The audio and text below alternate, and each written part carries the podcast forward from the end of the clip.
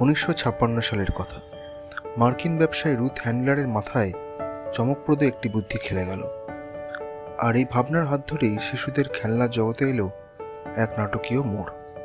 ধীরে ধীরে রুথ ও তার স্বামীর কোম্পানি ম্যাটেলিঙ্ক হয়ে ওঠে বিশ্বের সেরা পুতুল প্রস্তুতকারী সংস্থা। রুথ তৈরি করে ফেলেন বারবি ডল, যে পুতুল আজ ছয় দশকের বেশি সময় ধরে তুমুল জনপ্রিয় হয়ে উঠেছে।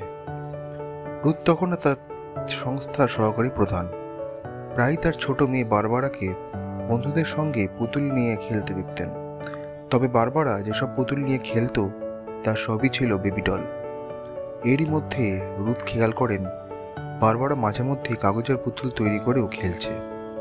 তবে সেসব পুতুল দেখতে একদমই বাচ্চা মেয়েদের মতো নয়, অনেকটাই বড়দের মতো। বারবারা সে কাগজে পুতুল থেকেই প্রাপ্তবয়স্ক পুতুল বানানোর চিন্তা মাথায় আসে রুথের তখন তিনি মেয়ের নামের সঙ্গে মিলিয়ে পরবর্তীতে ইতিহাস সৃষ্টিকারী পুতুলের নাম রাখেন বারবি। উনিশশো উনষাট খ্রিস্টাব্দে নয় মার্চ নিউ ইয়র্কে ইন্টারন্যাশনাল টম ফেয়ারে প্রথম আত্মপ্রকাশ করে বারবি ডল। দীর্ঘ ছয় দশকেরও বেশি সময় পার করে আসা পুতুলটিকে আজ নানা চরিত্রে দেখা গিয়েছে, যা এর জনক রুথ হ্যান্ডলারের জীবনের চেয়ে কোনো অংশেই কম বর্ণনীয় নয়। সাফল্য, স্বাধীনতা, সৌন্দর্য সব দিক থেকেই আজও জনপ্রিয়তার শীর্ষে রয়েছে বারবিডল।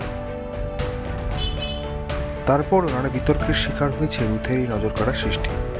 তবে এসব সমালোচনা সত্ত্বেও সে তার আকর্ষণ ধরে রেখেছে। বিশ্বে সারা জাগানো সেই পুতুল বার্বির বয়স এখন নয় নয় করেও তেষট্টি বছর।